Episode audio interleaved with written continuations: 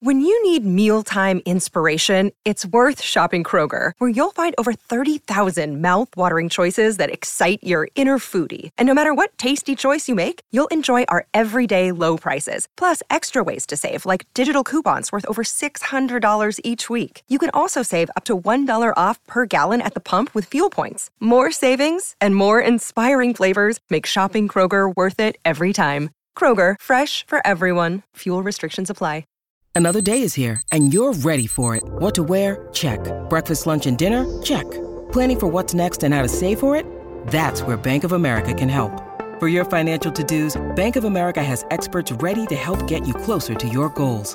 Get started at one of our local financial centers or 24-7 in our mobile banking app.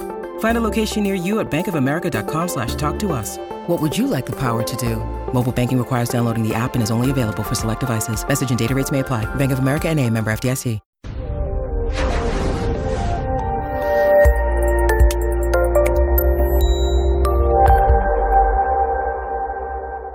This episode was pre recorded as part of a live continuing education webinar. On demand CEUs are still available for this presentation through all CEUs.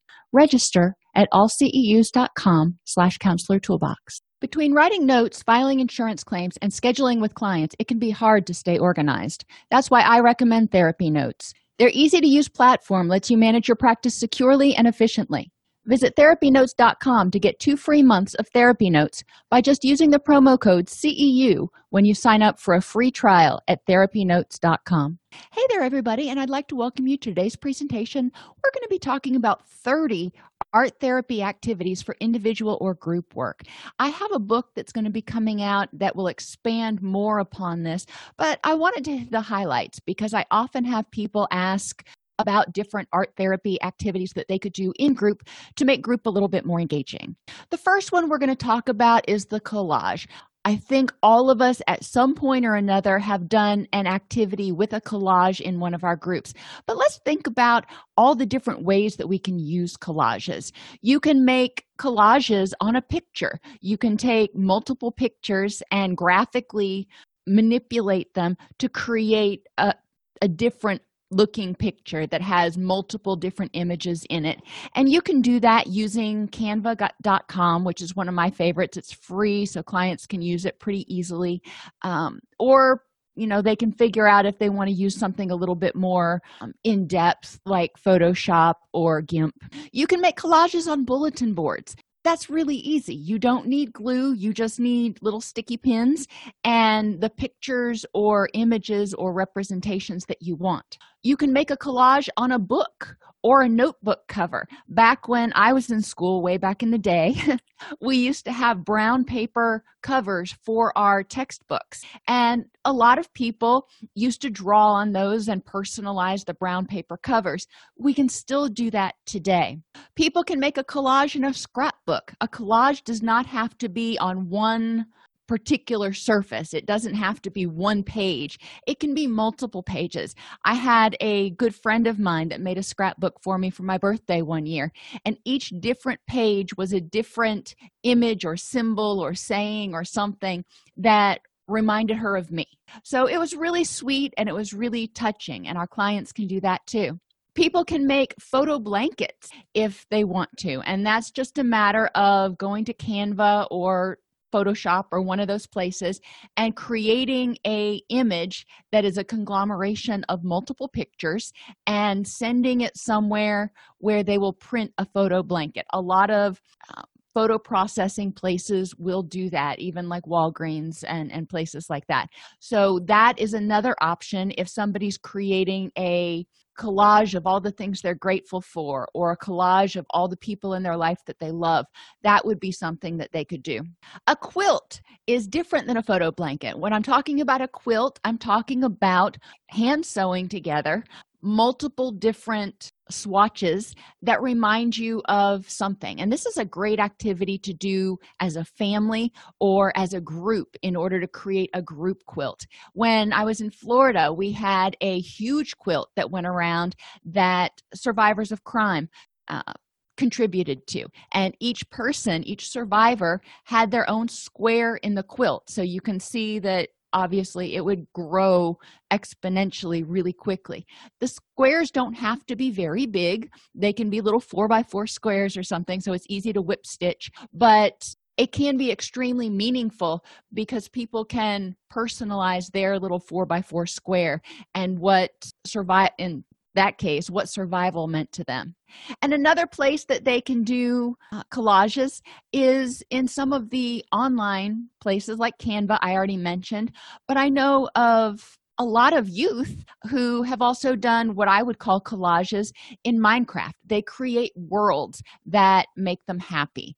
Um, they create worlds that are you know, sort of their escape place, if you will. What can you use to make collages?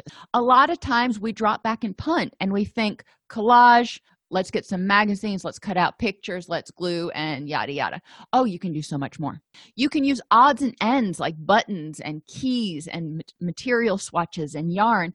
My daughter actually just took some old t-shirts that she had and she cut off the front part of the t-shirt that had the words or pictures or whatever that she liked and she stitched those together in order to make a blanket and she then she stitched it onto a old quilt that she had that she didn't like the looks of anymore.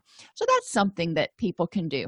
But even if you're just using poster board you can do so much with objects that represent things that you are wanting to communicate. It can be dried leaves. It can be flower petals. It can be just about anything. It's just whatever the person's imagination can reach out to in order to represent whatever they're trying to communicate. You can use materials from nature. Go outside. Find pine cones. Find and you can even do a collage on a pine cone. That can be kind of fun sometimes because if the pine cone has opened some then it basically has little pockets that you can stick popsicle sticks or toothpicks in in order to create a three-dimensional collage. Obviously you can get pictures from magazines but you can also print them out from online. You can print coloring pictures out from online and then cut them out. You can get pictures from wrapping paper old greeting cards or even food bags and boxes. Think about all the cute kitties. We have cats at our house and cat food uh, bags usually have really cute kitties on them.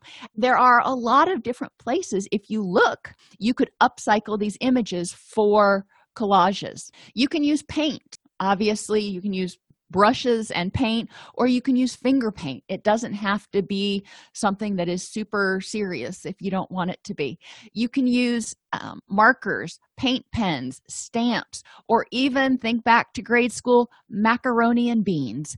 There are a lot of different options for using texture and things that represent are representative to the person. Maybe their mother used to make the macaroni and cheese all the time. So they may want to use macaroni to create a little uh, representation little image of her in their collage. I don't know. You know just whatever it is that works for the person. Use your creativity what are the benefits well with a lot of these almost all of them one of the benefits is going to be improving fine motor coordination um, if you're doing collages IRL, which means in real life, then people are going to be using scissors. They're going to be turning pages. They're going to be gluing. They're going to be picking macaroni out of boxes. Lots of different gripping and pinching and fine motor skills. If they're doing their collages virtually online, they're still going to be potentially typing, mousing, and photo editing, which is going to require some fine motor skills. If you've ever tried to use Photoshop, you know that there can be a lot of very fine tuning in order to cut out an image or work with an image. People also have the opportunity with collages for visual expression.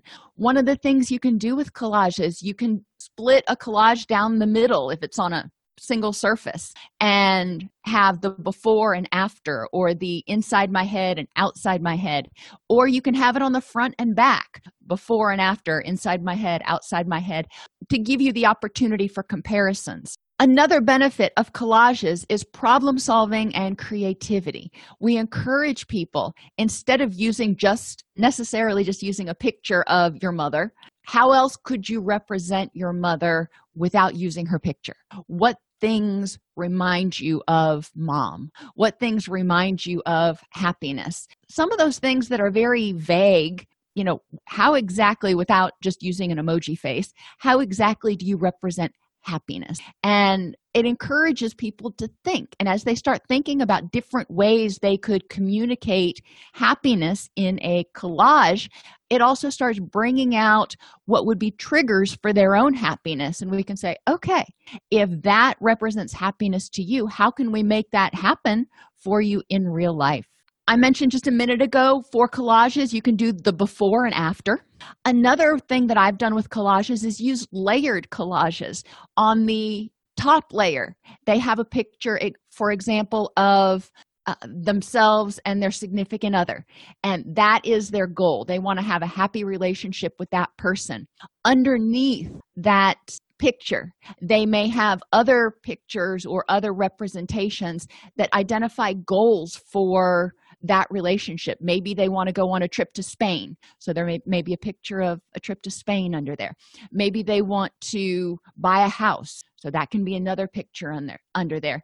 And it can then they can start flipping through it and under each picture shows the goals that they want to work toward. That's helpful if you're working on a larger visualization project that you know the pictures would take up an entire wall if you help people group them like that. You can have people use a collage to identify what are the five things for example that are most important to you or what makes you feel happy or sad or angry. You can do emotion collages. You can do collages where people identify all of their accomplishments. And this is another one. Sometimes you'll have ribbons, sometimes you'll have certificates, sometimes you may have different things. If somebody is a good runner, for example, maybe they will take their shoe and they will dip it in ink or paint and then put a shoe print on their collage. Who knows? It's up to them how they want to represent it. They can have a collage that is a tribute or a memory to somebody if they are grieving. This is a wonderful way for them to put in one place all the things that they remember about this person or this pet or this situation. And it can be a tribute to maybe maybe they're feeling nostalgic about that the neighborhood they used to live in before they moved. Okay. So maybe they can make a collage about that you can use the collage for positive affirmations. And with that sometimes we use either paper strips that are torn or paper strips like you would get out of a fortune cookie and paste those or place those either on the re- in real life collage or on on the um, digital storyboard that you're using and then add other pictures and decorations. It doesn't necessarily even have to be representative of anything. It can be leaves and swirly things and whatever it is to decorate that idea. You can do a collage of a superhero for people who have a lot of anxiety. They may create in their mind and create a collage that represents their superhero that's going to help protect them from their anxiety. You can do a collage about friends or your happy place. My happy place is a cabin in the mountains with a babbling brook you know i can go on. And you want to encourage people to think about what is it that your happy place looks like and how can you create it in this in this format in a collage sort of format.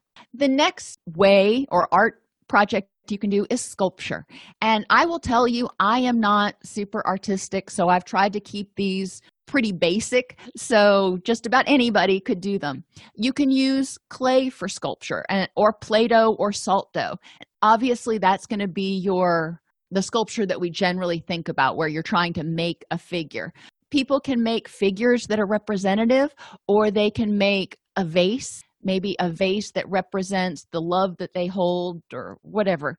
Um, you can use paper mache.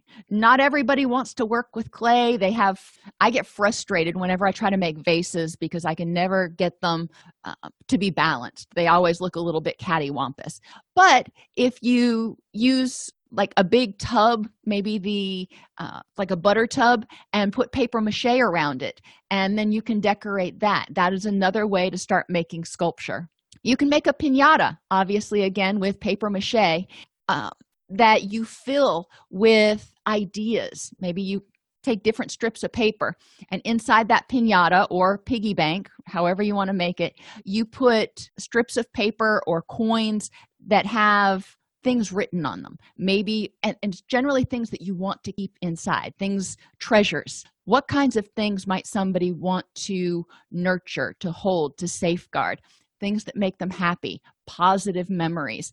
If they are having a bad day they can open the piñata or the piggy bank and look at those positive memories that are in there. For sculpture you can also use wadded paper wadded newspaper. There's tons of newspaper that goes to recycling every single day. Try to get wadded newspaper and then people can ball it up and make you know kind of like you're making a snowman. Make a head make a body make whatever. They can use newspaper in order to stuff clothing in order to make a scarecrow if they want to. There are a lot of different options. If you're doing this in group you can have people bring in old clothes that they're not using anymore especially kids clothes because that makes a smaller scarecrow um, and they can work with that.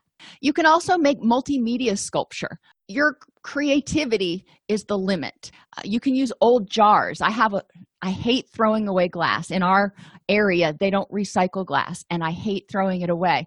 One of the things that um, you can do with jars a lot of jars make great um, cores if you will for example human form so you can use this jar as the as the torso and then attach arms and then get a foam ball like you would find at you know any garden supply store or art supply store for flower arranging and use that for the head or you can wad up paper and use it for the head whatever you want to do. You can use felt to popsicle sticks pipe cleaners paper towel tubes. I'm big on upcycling if you hadn't picked that picked up on that. Uh, plastic shopping bags cardboard from boxes. I break down all of my boxes especially the ones that are just brown boxes and we use those for all kinds of different activities and as backings for different collages.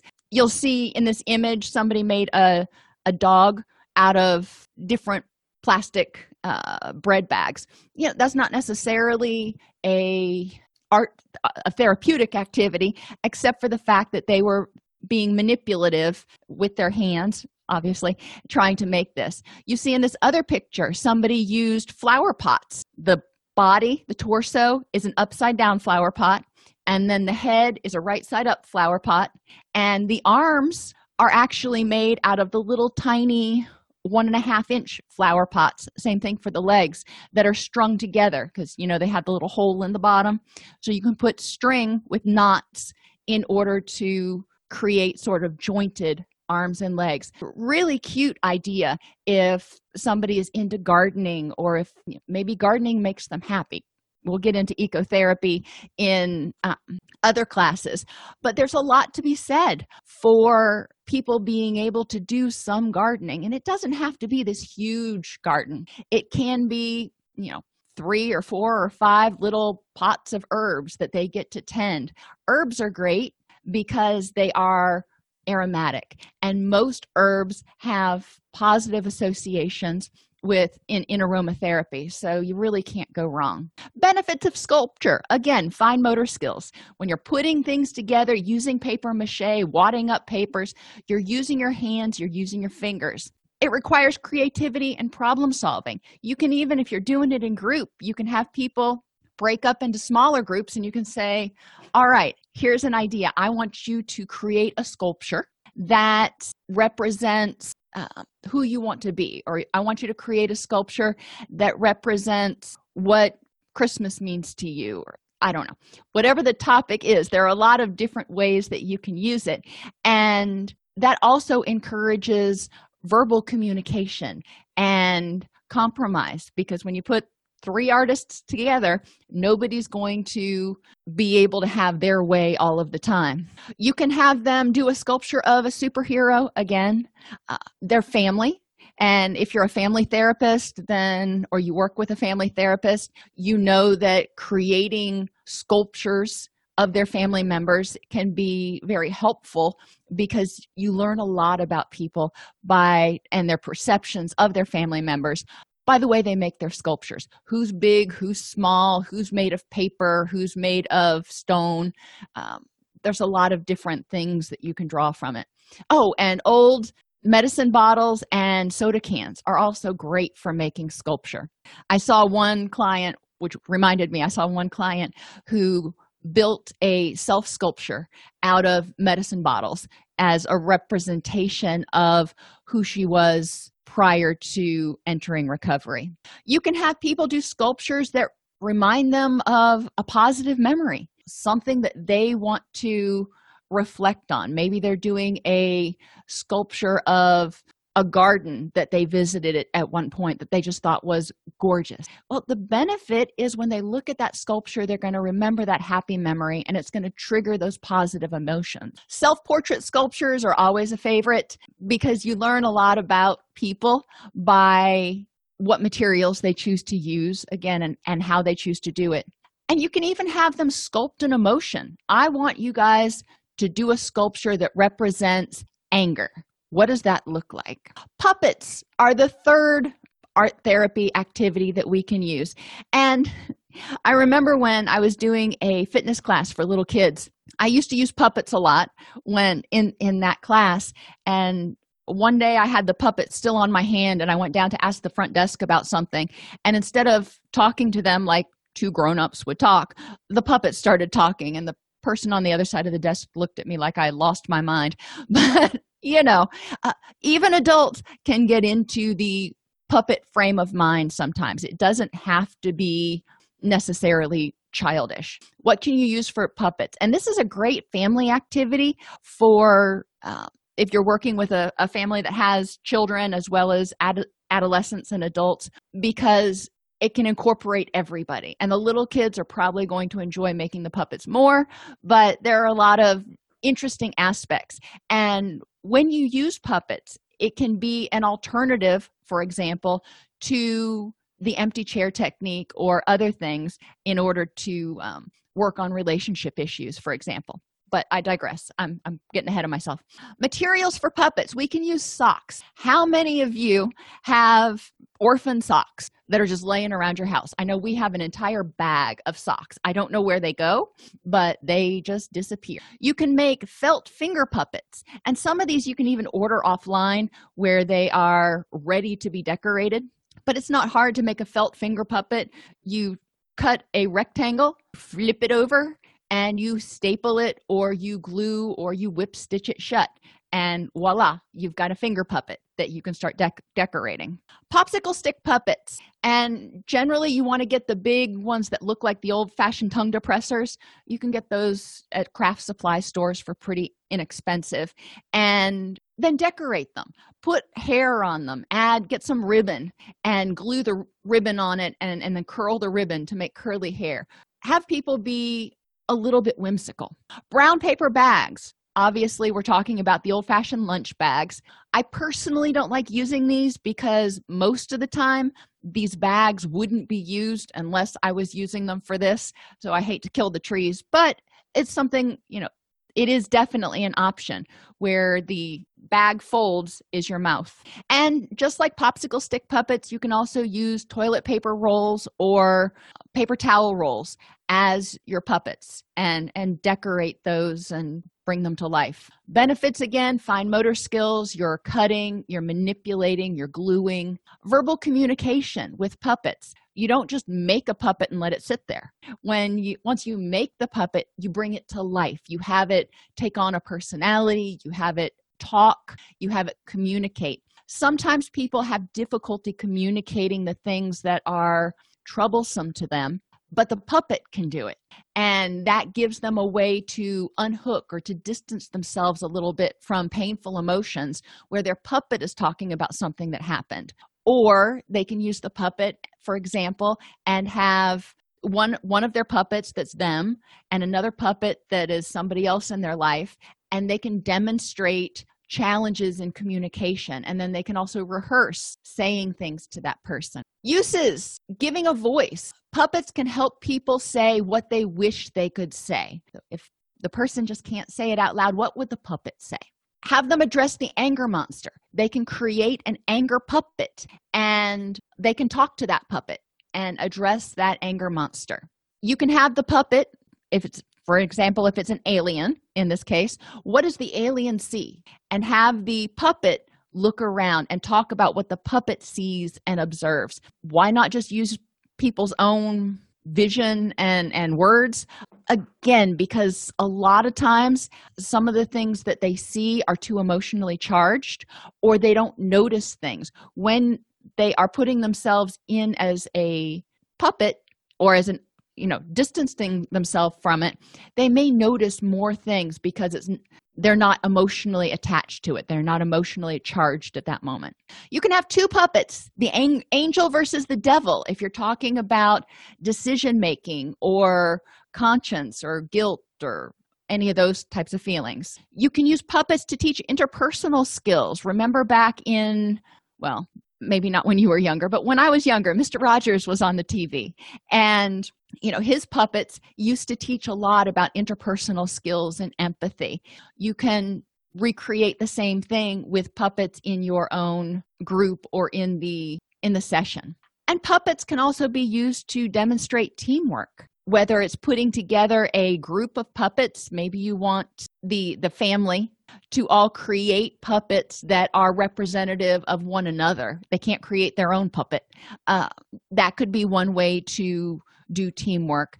They could take the puppets and communicate through puppetry a challenge that they're facing as a family.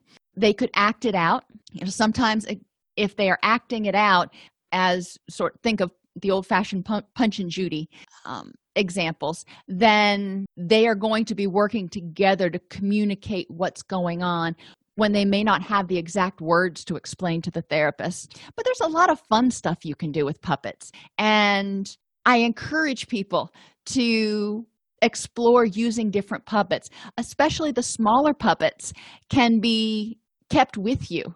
If the person creates a puppet that represents something that or someone that's going to keep them safe, you know, that puppet can be kept in their in their wallet. It can be kept in their pocket so they can reach in and they can touch that puppet whenever they start feeling anxious. A gratitude tree can be done on the wall and you, know, you can do it with sticky notes on the wall and every day somebody co- people come in they have to add another sticky note or leaf to the tree identifying something that they are grateful for that day. You can do it on paper. You can create your own gratitude tree that you fill out on a daily basis at the end of the day maybe. Or you can do it with sticks and tags. And this is my favorite way because i like sticks and using present tags to create the leaves. However you want to do it the big thing with gratitude trees is you're over time collecting reminders of all the things that you're grateful for.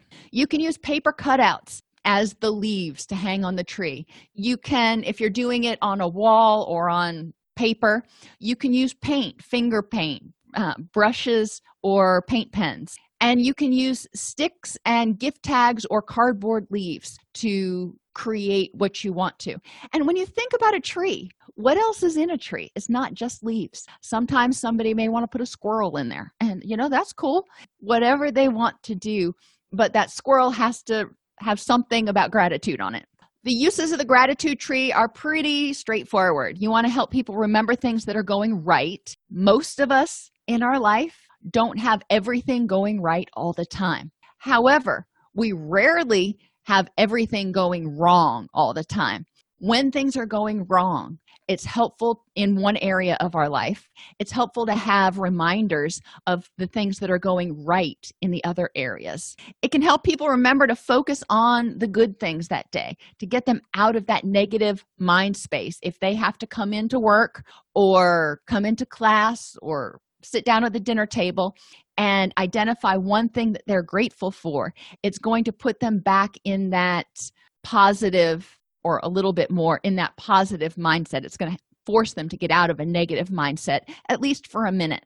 And it can help people identify gratitude in grief. When somebody has passed on for example it's sad and we feel that loss but they've left us and they've given us left us with and they've given us a lot of things that we can be grateful for that gratitude tree can be used to identify memories and good things that you got from that person, good things that you were taught from that person. That way, when you look at that tree, you remember all the wonderful things about that person or pet or whatever it is they're grieving that is no longer there. Wind chimes are another favorite of mine, and you can use anything that rattles, clanks, or crinkles for wind chimes keys, buttons, beads, silverware, preferably not your good uh, good silverware, um, bamboo pipes, shells, chandelier crystals. You can go to some of the places where they take old stuff from houses that have been torn down, um, uh, recycling places and like Habitat for Humanity, and a lot of times find just random chandelier crystals and things. Bells, terracotta pots, feathers and bells, cookie cutters, decorated soda or tin cans, and soda bottle tops, the metal ones that come off the actual soda bottles. Those can all be used. They all make noise. And there are tons of ways. If you just google um, how to make a wind chime you will come up with literally hundreds of different suggestions for ways to string things together to make a wind chime now wind chimes provide fine motor skills and emphasize creative expression you can use them to help people address grief. When the wind chime jingles in the wind, it reminds them of that person or situation that is no longer with them that is important to them. Encourage them. For example if it was their grandmother maybe they have some beads and buttons and silverware from that remind them of their grandmother and they can string those together. So it's they're things from grandma's treasure trove that are still making noise if you want want to put it that way that are still bringing up memories in their mind. They can make wind chimes of their favorite things. Shells for example. Um, i love shells. And when you hang them together they make not a jingling sound so to speak but it can be pleasant for people. It reminds me of the beach which i grew up in florida so there you go. It can be happy memories that they have. Maybe they remember when they first started riding a bike and they had that little jingle bell on their bike that they used to jingle all the time as they were riding. Or cookie cutters can be a happy memory, maybe making cookies with you know their grandparents or something and they hang together the cookie cutters string together the cookie cutters so they jingle or they glisten not all wind chimes necessarily have to make noise some of them can be reflective and be more eye-catching than than sound producing. Stained glass and i use the terms um, in in quotes because making actual stained glass is intensive. There's lots of msds things that you need to worry about if you're working with clients and yada yada. Shrinky dinks are much easier. And that's shrinkable plastic. There are i think there are a few generic ones out there. And you can just get the sheets now. You don't have to get the ones that are already drawn in ornaments but you can. The benefit is making these whether they're drawing their own or they're coloring in one that's already created it enhances fine motor skills and creative expression. You can use these for mindfulness. One of the things I like to do with the quote stained glass is they create sun catchers and they put them in the window in front of their desk or by their bed or somewhere where they're going to see it where they can focus on that particular sun catcher while they are meditating or trying to be mindful. You can create a memory window and each shrinky dink and that's just the term i'm going to use i'm not necessarily endorsing shrinky dinks but each one can represent a positive memory maybe when you um, won the track finals and uh, when you got your first horse i don't know what your different memories would be but you can fill a window with different sun catcher memories and that way every time you look at that window the sun shines through and illuminates those memories. You can also, if you don't have a window to attach them to or you don't want to, you can put them in front of LED Christmas lights and make a garland that you hang up across the ceiling that the LED lights are illuminating the stained glass. You can use them to identify things that make me feel happy for example. That's the one i usually go with um, for the garlands because we're putting them up we're encouraging people to look at them on the regular. I want them to remember things that make them happy. For me i usually focus on flowers and furry critters because those are the things that make me happiest. You can also do things that remind me of and if they are working on grief my mother just passed um, earlier this year and things that remind me of my mother are birds. She was super into feeding birds hummingbirds and every kind of bird. Therefore whenever i see birds they remind me of her you can also have stained glass ornaments that are inspirational things that you want to do or want to have.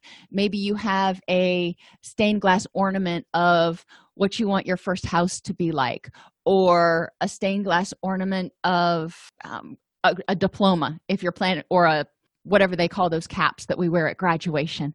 Anything that reminds you of a goal that you have that you can set in a place like a window why do i keep talking about the window and the lights because when it's illuminated it attracts your attention more and it brings it forth in your mind. Flags are another one that some people really love to do. I've never really liked them myself, but I know my son when he did it in camp just loved his flag. He still hang has it hanging in his in his room and it's been like 4 years.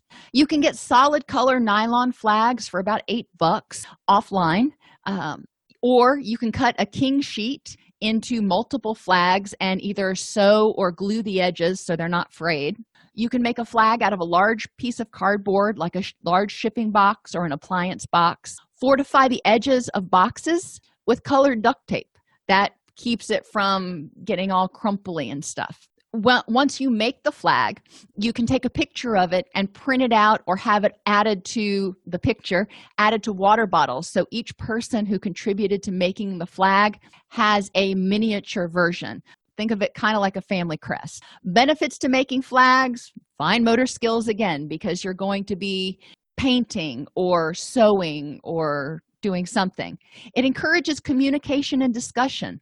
What do we want on this flag? If you're doing it as part of a group therapy exercise, maybe it's a uh, depression recovery group, or maybe it's a chronic pain group. What do they want on their flag? What is it that they want to wave to represent who they are as survivors of this particular condition. And it also encourages visual expression. With flags, you can identify common and complementary attributes. If you're making a, a big flag and each small group in your therapy group, break everybody into little groups of four, for example, and each group of four will make a flag that represents who they are as a mini group. And then you can look at the flags and compare and contrast messages regarding what each group um, feels like they represent. Creating a flag enhances unity and group cohesion. Maybe you're not even trying to do anything super therapeutic, you're just trying to break the ice. It's a great icebreaker. And it, it also helps with fine motor skills. It's a great thing to do if your therapy groups or activities tend to run at start at the beginning of a school semester and run all semester. It's a great first or second week activity to do to get people comfortable with one another. Flags can be used to enhance self-awareness to help people identify what they stand for and you can do a personal flag or you can do a family flag that represents their values what's important to them and what they're proud of similar to the flag is de- designing a family crest or a personal crest or logo. If you were going to create a logo that represented you, and you know, we do this for our businesses all the time. If you were going to create a, a logo that represented you, what would it look like? And you can do these digitally, you can hand draw them however you want to get that image out. And then once it's created, it can be added to cups, bottles, blankets, pretty much anything you can think of if you as i mentioned earlier places like walgreens you can send them a picture and they will print it on the cup or the the bag or the bottle or whatever it is you can also do some at you know like 4imprint if you're doing a big number of them but it's really not very cost effective to use those services over something simple like walgreens if you're only doing you know like three for your family.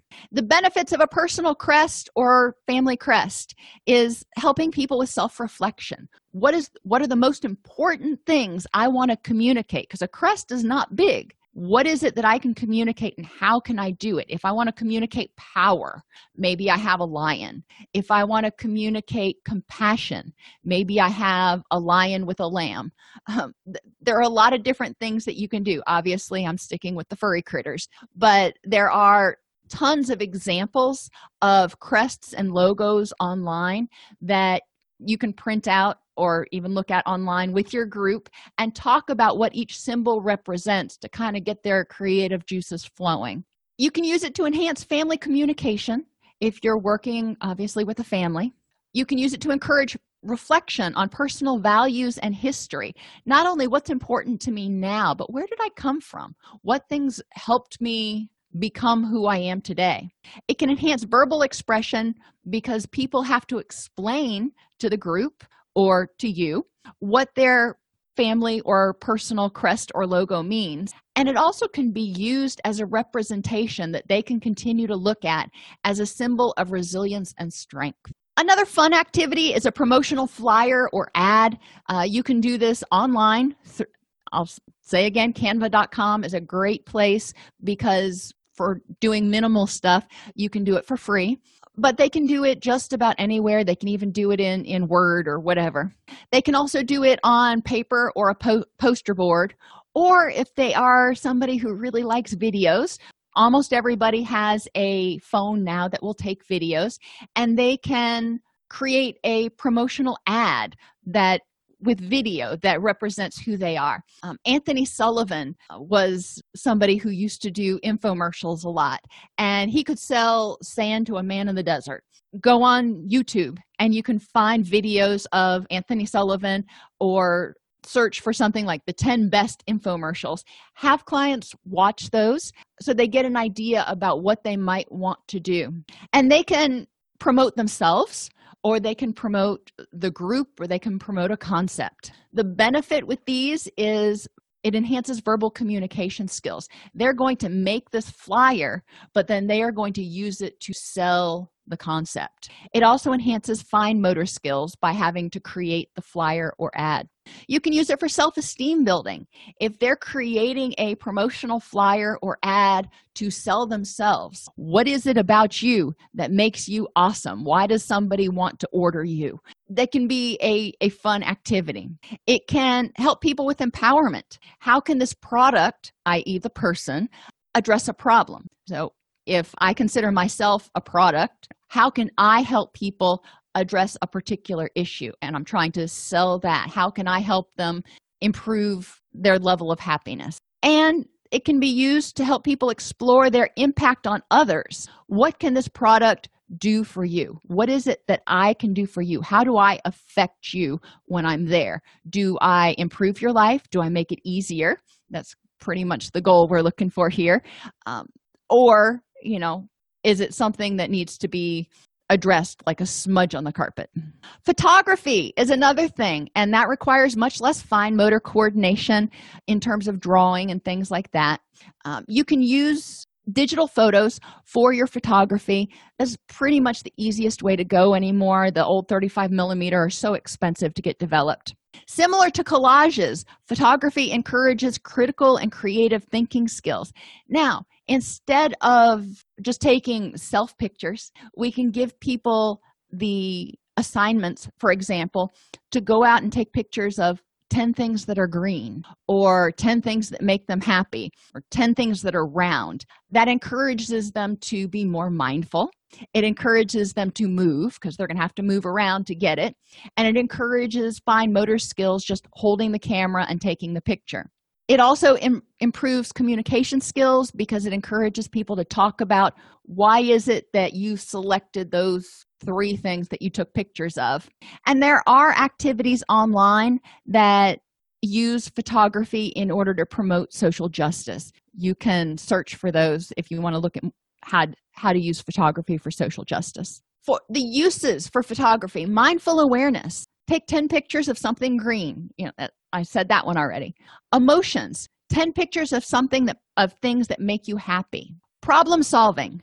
10 pictures of things that make you unhappy and what to do about it. Maybe um, litter and climate change makes them unhappy. So they can take a picture of the litter and then maybe they take a picture of a recycling bin. Makes them start problem solving. It also makes them move around more.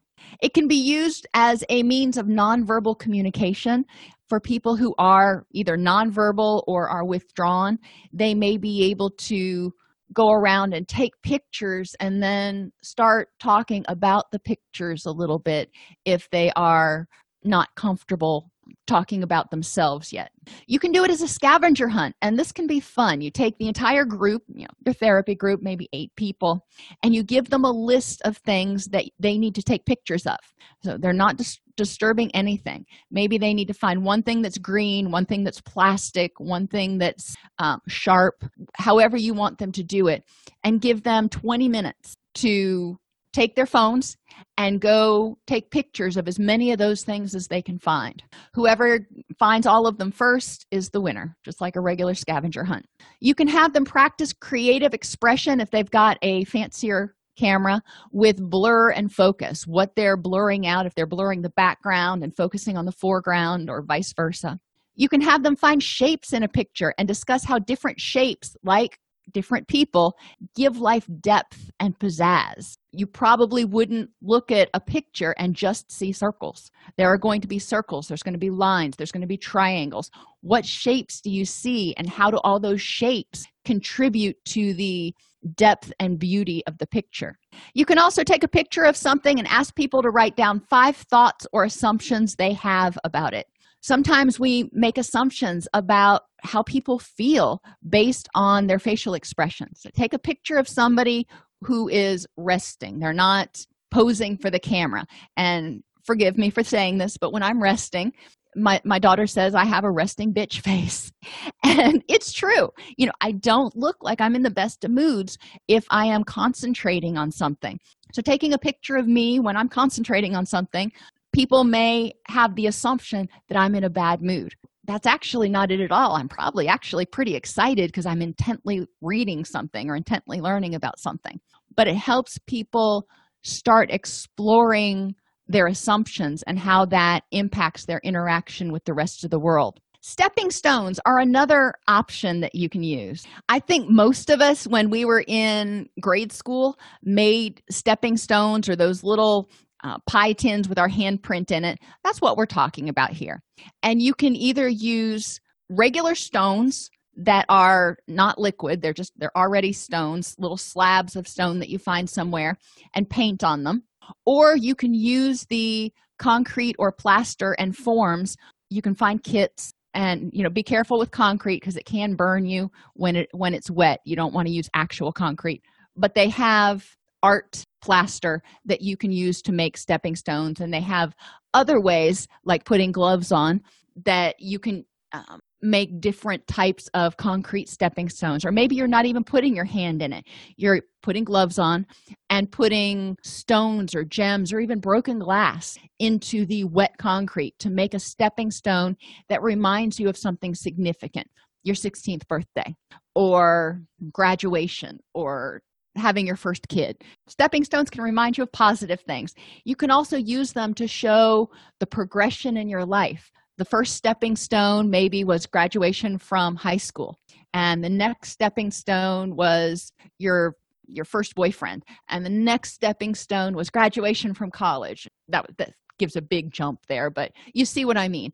And then you can walk along that path literally as and see your life as it has progressed and the happy things that have happened along the way.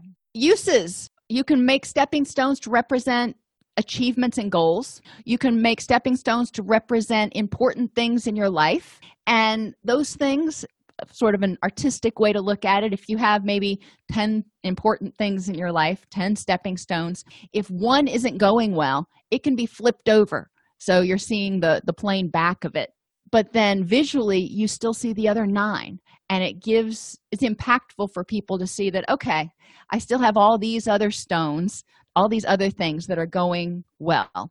Each member of the family can make a personal stepping stone and you can discuss attributes and how each stepping stone each member of that family contributes to the path you can use stepping stones in grief work to create a memorial. You can create a dialectic stepping stone where it's either two-sided or you can do it like the yin and yang where it's divided in half. One side is the crisis and the other side is the resolution. Um, if somebody survived a house fire for example on one side they can show the house fire and what was traumatic for them and but very memorable. And then on the other side they can show where they are now and what recovery looks like for them. And you can also do conceptual st- stepping stones like hope faith courage you know all of those things. What would you put on? For me if i was doing a stepping stone to represent hope one of the first things that i would put on it would be angel wings a dove and i don't know those are probably the first first two. And then maybe a a daylily or a narcissus flower which is the first flower of spring. I don't know yet what i would put on there. But you can use a lot of different um, materials to create your stepping stones. And this is one place where broken glass can come in helpful or colorful stones that you can find or even shells. Building a home and i don't mean a big home I mean a little tiny image of a home. You can use Legos and markers. Each block in the Lego home represents something you need for your house to feel like a home. And on each block, you write what's important you know, love, companionship, trust, communication. I'm a therapist, so those are the ones I'm going to start with. But each person can identify what makes a house a home instead of just being four walls and a ceiling. You can also make a house, especially if you're working with younger people, out of a cardboard box and they can use pictures or construction paper to decorate their house. They can add flowers, they can add pictures of windows, however they want to do it. And then talk about how that makes their house a home what's important in it in in that house to make it feel welcoming. It encourages creative expression and fine motor skills. It can help people identify and explore what and who are important in their life. And it can have people start a discussion about the differences between what they need to make a house a home. And that can be within the same family or in just a regular old therapy group. Some people for for us. Um, i've done animal rescue for 20 years. My house would not feel like a home without a mess of critters running around. That's important for me. For other people that i know they would really rather not have animals in the house. That's not important for them. And it opens a dialogue. Jewelry meditation beads or a keychain. I kind of lumped these all together because we're talking about beads and string. You, you can use materials like floss or yarn or twine you can use beads. You can either tie the closures or you can get little closures like the alligator clips that you have on your necklace. And or you could use finished strips of material or one inch one inch wide ribbon with a button closure for example to make a to make a bracelet. You can make the bracelet with the ribbon and then you can decorate the ribbon. What can you use this for meditation if somebody's anxious if they make a necklace or meditation beads that they can manipulate when they're feeling anxious sort of like rosary beads that may help them feel calmer. It's not necessarily about prayer sometimes it's about having something to do with that nervous energy. It can help people with mindfulness and distress tolerance. They can use beads of different shapes materials and colors and as they pass them through their fingers they're noticing that okay this one is this one is square this one is bumpy this one is smooth this one is glass and it can help them stay focused in the present moment. And it can be used for inspiration. For example if you use the acronym stack which stands for smart trustworthy agreeable caring and kind if you put those beads on a bracelet then somebody if they need a boost of inspiration or self-esteem or encouragement they can look down and see those letters and other beads on their bracelet. Graphic novels or car- cartoon strip bookmarks can also be helpful for people to remind them sometimes we are a meme oriented society and people can communicate a lot in one picture now. You can do it on a digital storyboard if you want to do it online you can make it in a notebook you can use cardstock bookmarks felt bookmarks large popsicle sticks or even an old wide belt that you cut down and and seal the ends benefits like with all the others fine motor skills visual expression and in this case written written communication because they're drawing or writing something on this bookmark. You can use it for addressing anxiety. People can write out a success. They can tell a story of their success or tell a story uh, about something that made them angry. And then you can explore that story for assumptions, omissions, and, and cognitive distortions if you want to. You can use it for grief. And I love narrative therapy for grief because when we lose something to death or something else yes it's it's not there anymore but it doesn't mean it's gone forever because our memories of it and the way it has affected us up until now have made us who we are. And using a graphic novel people can highlight and illustrate how their life is was when that for example person was alive. And as they close out that chapter what's the next chapter in this graphic novel? Now that that protagonist is no longer part of the cast how is that going to be different? People can use graphic novels for mindfulness affirmations and encouragement of one another. And to enhance interpersonal skills for example improving emotional intelligence if they draw out a um, graphic novel then they have to identify they have to put in the nonverbals that are going to communicate that i'm angry or i'm happy or i'm sad and it makes people become more aware of the nonverbal so they become more effective at reading other people's um, nonverbal communication all right, we are going to end right there for this first half of the art therapy presentation, and I will pick up with the second half in the next episode. If this podcast helps you help your clients or yourself, please support us by purchasing your CEUs at allceus.com or getting your agency to sponsor an episode. A direct link to the on-demand CEUs for this podcast is at allceus.com slash podcast CEUs. That's allceus.com slash podcast CEUs. To sponsor an episode of Counselor Toolbox and reach over 50,000 clinicians per week, go to allceus.com slash sponsor. Thank you.